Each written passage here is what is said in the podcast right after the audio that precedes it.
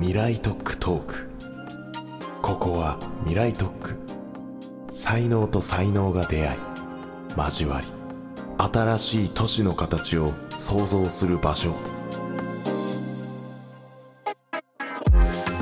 こんにちはオフトピックの草野美希です。三井不動産の川瀬です。この番組はさまざまな領域の専門家をお呼びして未来に必要な産業基盤これからの都市の可能性を探っていきます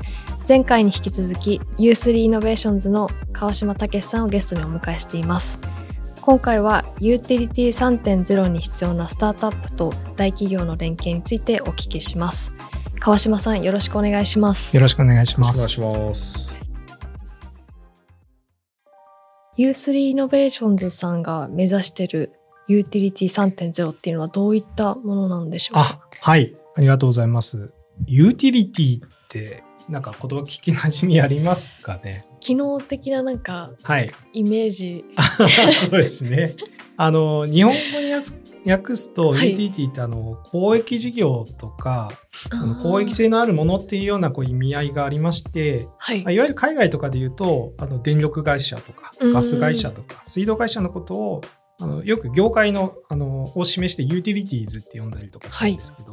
まあ、なので、まあ、いわゆるこう電力事業ガス事業水道事業みたいなものを表すものっていうのを捉えていただければいいかなと思うんですけど、なるほどえっと、特にあのエネルギーの中でも電気ですね、はい。をあの業界間で知って日本の電力業界を業界間として捉えた時に今あのこれから目指すのが3.0ですっていうようなその新しい業界のステージをしうん。示してはい。UTT3.0 って名付けてますと。なるほど。ってことは1.0と2.0が実は過去にあったってことで、遡るとまあ電気の普及期ですよね。あの明治維新後に明治時代に、まあ、当時の新しい新規事業としてはい。こう電気の電線を引っ張って電灯をつけるってことが当時まあ日本の中で普及していったということでまあ振り返ると日本の中でも電気事業ってまあベンチャービジネスだったわけなんですけど、まあ、そういうそれ以降ですね、まあ、日本もこうどんどんどんどん経済力が高まっていって人口も増えていくっていう中で、うん。まあ、そこでこう普及を支えたはい。仕組み業界として、まあ、その当時がまあ UTT1.0 というふうに我々定義してますと。まあ、それがあの本当に直近になってですね、あの今まさに2.0あのというふうに定義してるんですけど、まあ、違いとしては競争の機能を入れた、まあ、要はこう自由化ですよね。今まではまあ半ば国があのインフラを国策として開発して電気を供給してたわけなんですけどやっぱりコストもあのどんどん下げなきゃいけないですし、まあ、電気もいろんな形でこうイノベーションが求められる中で2000年代に入ってから、まあ、少しずつですねあの自由化っていうのが電気事業にも進んできたと、まあ、発電所は、まあ、ある種誰でもこう投資ができて電気を販売することができるようになったと。でまあ、そこからさらに3.0に向き合わなきゃいけないっていう、まあ、一つが、まあこれはあの前回とかでもお話をしたやっぱ社会課題ですよね。例えばやっぱ炭素排出もこれから2050年にはゼロにしなきゃいけないですとか、はまあ、そういうふうにこう業界の切磋琢磨だけではやっぱ対処しきれない。でそれがあのこうオフグリッドにつながる人口減少なんかもそうなんですけど、まあこういうやっぱ大きすぎる社会課題をいかに解くのかっていうのは業界を上げてももちろんですしやっぱり電気電力業界だけじゃなくて、まあ、他のユーティリティとか他の産業とどんどん融合して新しいイノベーションをもう一段階頑張って起こさないとやっぱこの社会課題は解決できないっていうことでなんで僕らとしてもそのインフラ屋としてももう一段あのちゃんとギアを上げてイノベーションを起こしていくっていう意味で、まあ、3.0というふうにあの必要だっていうようなこうビジョンを打ち出したっていうのが、はい、背景ですかね。ユーティリティ3.0もこの、なんていうか2.0までと違うところってはい、どういうことになるんですか？そうですね。まあ、大きくいくと、やっぱり今までってどちらかというとその大手の企業が垂直統合でそのエネルギーを供給していたって枠組みだったと思うんですけど、やっぱりインフラとかこうエネルギー、環境の領域ももっともっとイノベーション、見方を変えればスタートアップの力をどんどん借りていくっていうのをやっぱ促していかなきゃいけないとは思ってまして、3.0に移行するためのドライバーとしては、業界を垣根を越える業界横断っていう話と、ウィズスタートアップっていうところが大きいドライバーになりうるんじゃないかなと思ってまして、まあ、そこをまさに実践するっていうのが僕ら U3 イノベーションズの、うんまあ、こうバリューになってるのかなと思いますね。スタートアップは結構増えてはいるんですか？そうですね。やっぱり、あの、これはあの世界的に見てもそうですけど、まあ、クライメットチェンジとか、まあ、クライメットテックか、とか、それから関係エネルギー全般のあの投資額自体がものすごいやっぱり伸びてまして、結構領域としてかなり注目も高まって盛り上がってるな盛り上がってきてるなっていうのはあの日本国内でも間違いないなと思いますね。三井不動産みたいな会社は、はいもう従来エネルギーを使う側だったんですね、はいはい完全に。うん、なんですけれども、今まさに私たちがやっているのって、スタートアップと一緒にあのバーチャルパワープラントみたいなものをやっていく。はいこれまさにその、ユーティリティ3.0にプレイヤーとしてうん入っていくって、今うんまさに飲み込まれようとしてるんだなって今感じました。うんバーチャルパワープラントってわかりますか？わかりません。すいません。うまく説明できないかもしれないとなんだろうですけども。電力って、はい。えーと需要と供給がバランスしてないといけないんですね。はあなので発電するところはいと使う側っていうのが同じ容量になってないとブラックアウトしちゃう可能性があると。はい。でこの前関西電力さんが供給抑制をするっていうニュースがあったんですけれども、うん。これはあの需要の方が下がるというかあので電力が出しすぎちゃう次に天気が良いので太陽光が一斉に発電を始めてしまって、はい。電力供給が多すぎるので、えー、と供給を抑制するっていうそういうことをやられたんですけれども、なので供給が多いと良さそうなもんですけど供給が多くてもダメなんですね。電気使い放題じゃないんですね。はい、需要の方がついてこないはあとバランスが崩れるとダウンしちゃなるほど。う。で今その日本の電力系統って、はい。まあ、再生エネルギーのはい。こう比率が上がってきてるので、火力発電とか原子力発電って割とこう安定して発電するんですけども、うん太陽光発電ってさっき川島さんのまさにオフグリッドの八ヶ岳もそうなんですけど曇ると発電量が落ちちゃいますよね。で天気がいいと発電量上がりますよね。はい。これがランダムなので、うんえー、と需要の方もそれについていかないとバランスできない確かに。ダウンしちゃうはい。と。そうすると安定させるために需要側で電力をコントロールしよう、はいデマンドレスポンスそういう概念がはい。登場します。でどうやってコントロールするのかっていうと、うん例えば電力の発電が落ちたタイミングだけ電気使うのをやめますと。はい。やめるって言ってもビルの電気を全部消して回るわけにいかないので、はい。えー、とその時間だけ電力系統から電気をもらうのをやめて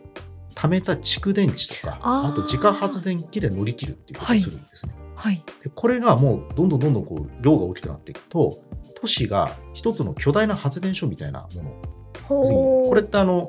電気を発電してるのと同じ効果なので実際にはうんはいな。ので仮想発電所ということでバーチャルパワープラントって言ったりします。で今の僕らがやろうとしてるのはこの例えばその蓄電池を使って大きなビルを一つの発電所みたいに見立てて、デマンドレスポンスしようとしたりとかあとちょっと話出てましたけれども EV ですねあれ走る蓄電池みたいなものなので一台一台はちっちゃい蓄電池なんですけども、はい。あの何何千台とか何万台とかまとめて使うとまあ巨大な発電所並みのうんパワーそんなにパワーあるんですね。そうなんですよ。なので、そういうものをこう統合して使って、まあ、新しい時代のこう発電所として使っていこうと、そんなことを考えていて、これもまあ、三井不動産とか、その EV の会社みたいな人たちって、はい。エネルギーの会社じゃないわけですよ。うんなんですけど、こういう僕らみたいな人たちも、電力の業界に参入するっていう観点だと、うんまあ、まさに僕たちもユーティリティ3.0に多分飲み込まれつつあるんだろうなっていう、そういう、うんあの印象ですよね。うんまあ、まさに分かりやすい業界としての垣根が取り払われていく、はいあのいい例ですよね。やっぱりなんかインフラってやっぱり大規模な投資をしてそれを長期で回収するっていうのがまああの総じて言うとそういう立て付けなんで、はい。あの発電側とかやっぱりの投資って比較的大規模でだからやっぱり柔軟性に乏しいと言いますか、まあ、あとやっぱコスパが圧倒的にその使う側をうまくコントロールする使う分は使うまま賄おうと思うとやっぱそれだけの設備容量がかかっちゃうんで、はい。まあ、さっき言ったこうデマンドレスポンスとか VPP みたいな形で使う側をいかに抑制できるか効率化できれば追加の投資っていうのを最小限にしながらうまくちゃんとその賄うことができるってことで。なんで先ほど言ったようなこの3.0で本当にカーボンニュートラル達成しようと思うと、ガンガン投資しようじゃなくて、うまくやっぱ社会としてよりコンパクトに、うん。より効率的にっていうのはこれ必須だと思うんですよね。うん。結構なスピード感でその辺が変わっていかなきゃなっていうような、うん。まあ、ある種こう業界としての危機感っていうのは常にありますね。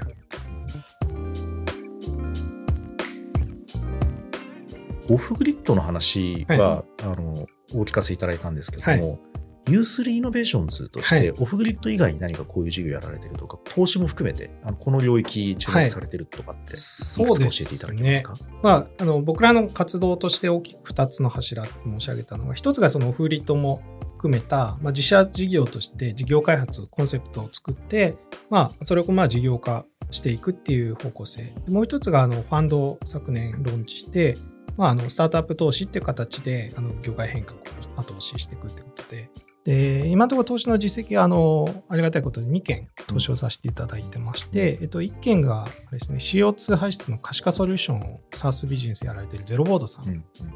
あともう1社が昨月ですねリリースさせていただきましたけど、えっと、バイオタンやられているトーイングさんですね。バイオなんですか？バイオタンあの土壌を改善させる炭。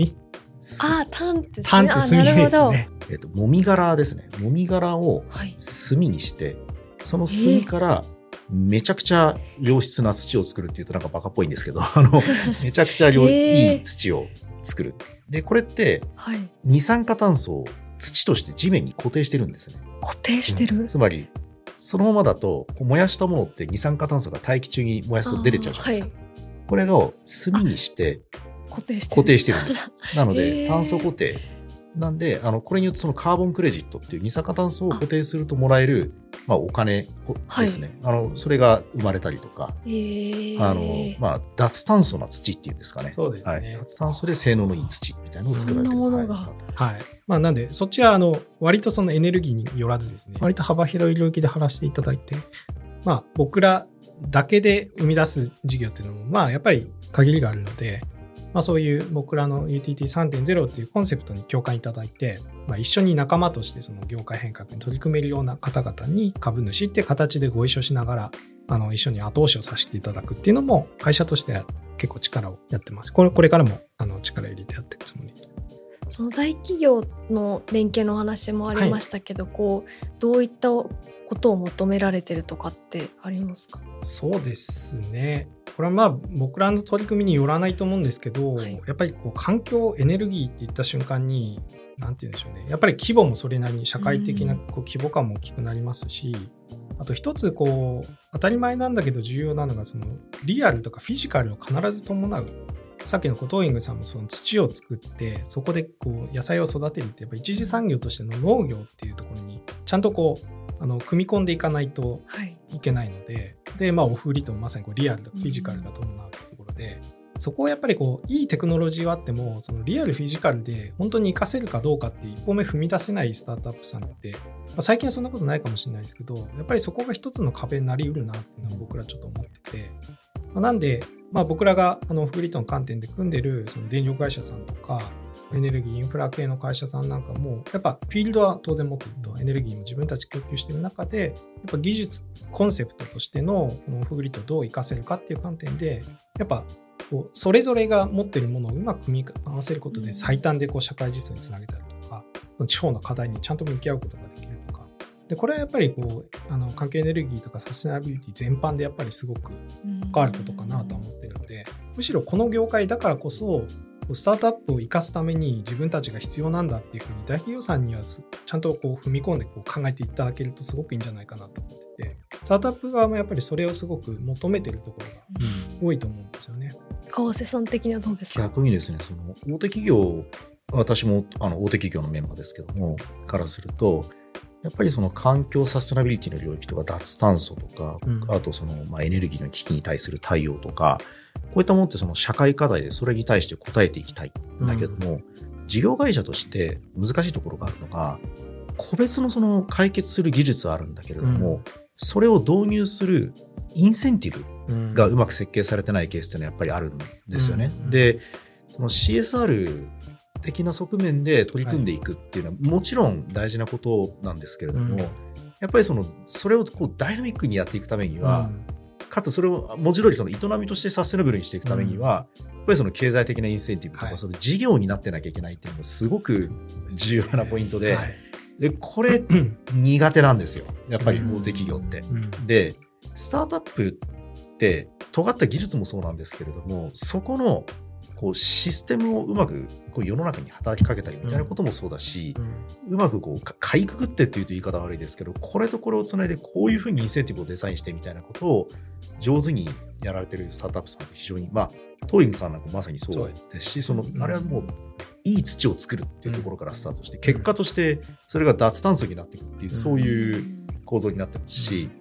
あのそういうこうアイデアをいただきたいし、うん。逆にそのスタートアップさんと組むことで我々はその動きをこうスケールしたりうん。あの速度を上げたりとか、うん。あとはまあ変な話世の中のシステムに対してそういうふうにしていこうぜって働きかけができたりとかそうですね。はい、そういった多分組み方ができるんで、うん。なんかそういうパートナーシップでもっともっとこうい。う世の中を変えていけるといいなとは思いますし、そこを一番スタートアップには期待をしていますね。まあ、結構やっぱりスタートアップさんもあの当然そのビジネスモデルとかにもよりはするんですけど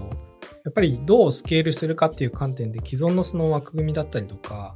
まさにこう三井不動産さんみたいなこう街づくりの観点から入ってくるとかっていうのはすごくそのまあ社会的なインパクトの出し方もそうですしそもそもやっぱり自分たちのテクノロジーを一歩目でこう試す場すらないっていうのは結構やっぱりよく聞く話でもあるので、なんかそういう段階から、まあ、あまりこう短視眼的にこうそれがいくら儲かるかって話よりは、もうちょっとこう長期の視点でどう一歩目で一緒にやれるかっていうところだけをなんか議論できるみたいな空気といいますか、まあ、そういうのがなんかもう少しあの温まってくるといいんじゃないかなっていうのは思ったりはするんですけどね。どちらにしろやっぱりこの環境エネルギーの領領域っていうのは長いですからね、非常にこう時間軸がとても、うんうん来年再来年どうこうって話じゃないですからね。まあでも僕らもその、まあ、コミュニティの運営者とかっていろんな立場で大企業さんとはあの相対することも多くてで特にやっぱり大企業の中でもこう新規事業のこうご担当なんかこういうスタートアップとかって対面すること多いと思うんですけどなかなかお立場的に難しいなっていうのも話を聞いてて分かって、まあ、さっきね僕が言ったような、まあ、一歩目カジュアルにってうん。言葉は言うけどさ、みたいな。ただやっぱり新規事業の開発担当者としては新規事業の種を残すことがやっぱりミッションになってしまうので。うん。そのスタートアップと付き合う時にもそれをどれだけ描けるかっていうのは社内説明やっぱ求められてしまうっていう、大企業におけるその一歩目のこう意味合いみたいなのを大きい会社を動かすためには多分ロジックがやっぱりそそこはもうしょうがないかなとは思いつつノーロジックで踏み出すくらいな気構えを持ってる会社っていうのもやっぱもっともっと増えてもいいんじゃないかなとは思うんですよね。もしかするとそのロジックみたいな部分のこう粒度とか解像度にうん認識の差があるかなとちょっと今思ったのは、うん妄想でもいいんですよね。そうですね。うん。妄想でよくて、うん。あのどうなるかわからないけど、うん。踏み出すっうんていうのどうなるかわからないっていうのは全くわかりませんと、はい。イメージもしてませんと、うん。だけど踏み出すっていうのうん。はこれは多分なかなかうん。大手企業としてはうん。通りづらいんですけれども、妄想でもいいと思うんですよね。だからその妄想を一緒に描けるかどうかっていうことだと思いますね。はい、逆に言うと妄想レベルで動けちゃうっていうとちょっといろいろ問題あるかもしれないんですけど妄想レベルでも動けることは多々ある。ああでもそれは結構スタートアップサイドからすると心強いかもしれないですね。ちなみにオフグリッドって、えー、とそういう意味では文字通りオフグリッドなあの、はい。グリッドから切り離されてるわけですけれども、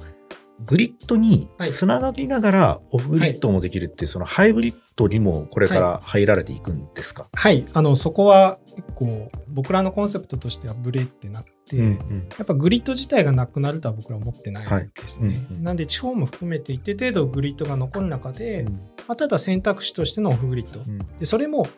モバイルで分散化の中一つのモジュールをどう活かせるのかなみたいな風に見ていただくのが結構面白いんじゃないかと思いますね。そうするとな三井不動産僕らからすると、はい。例えばその住宅事業であれば、はい。いまあ、いきなりグリッドから切り離しましょうっていうのは結構やっぱり極端なものいいなんですけれども、やっぱりその冗長性であったりとか、はい。まあ、場合によってはその戸建てのこう住宅街が一つそのバーチャルパワープラントとして捉えるとか、はい。そういったものを見据えながら何かちょっと導入してうん賢い住まい方とか、そうですね次の世代のこうエネルギーに寄り添った住まい方を一緒に開発していきましょうみたいな、はいそういうイメージっていうのはあのご一緒できるってことああ、ですよね。ぜひぜひそれは考えたいですね。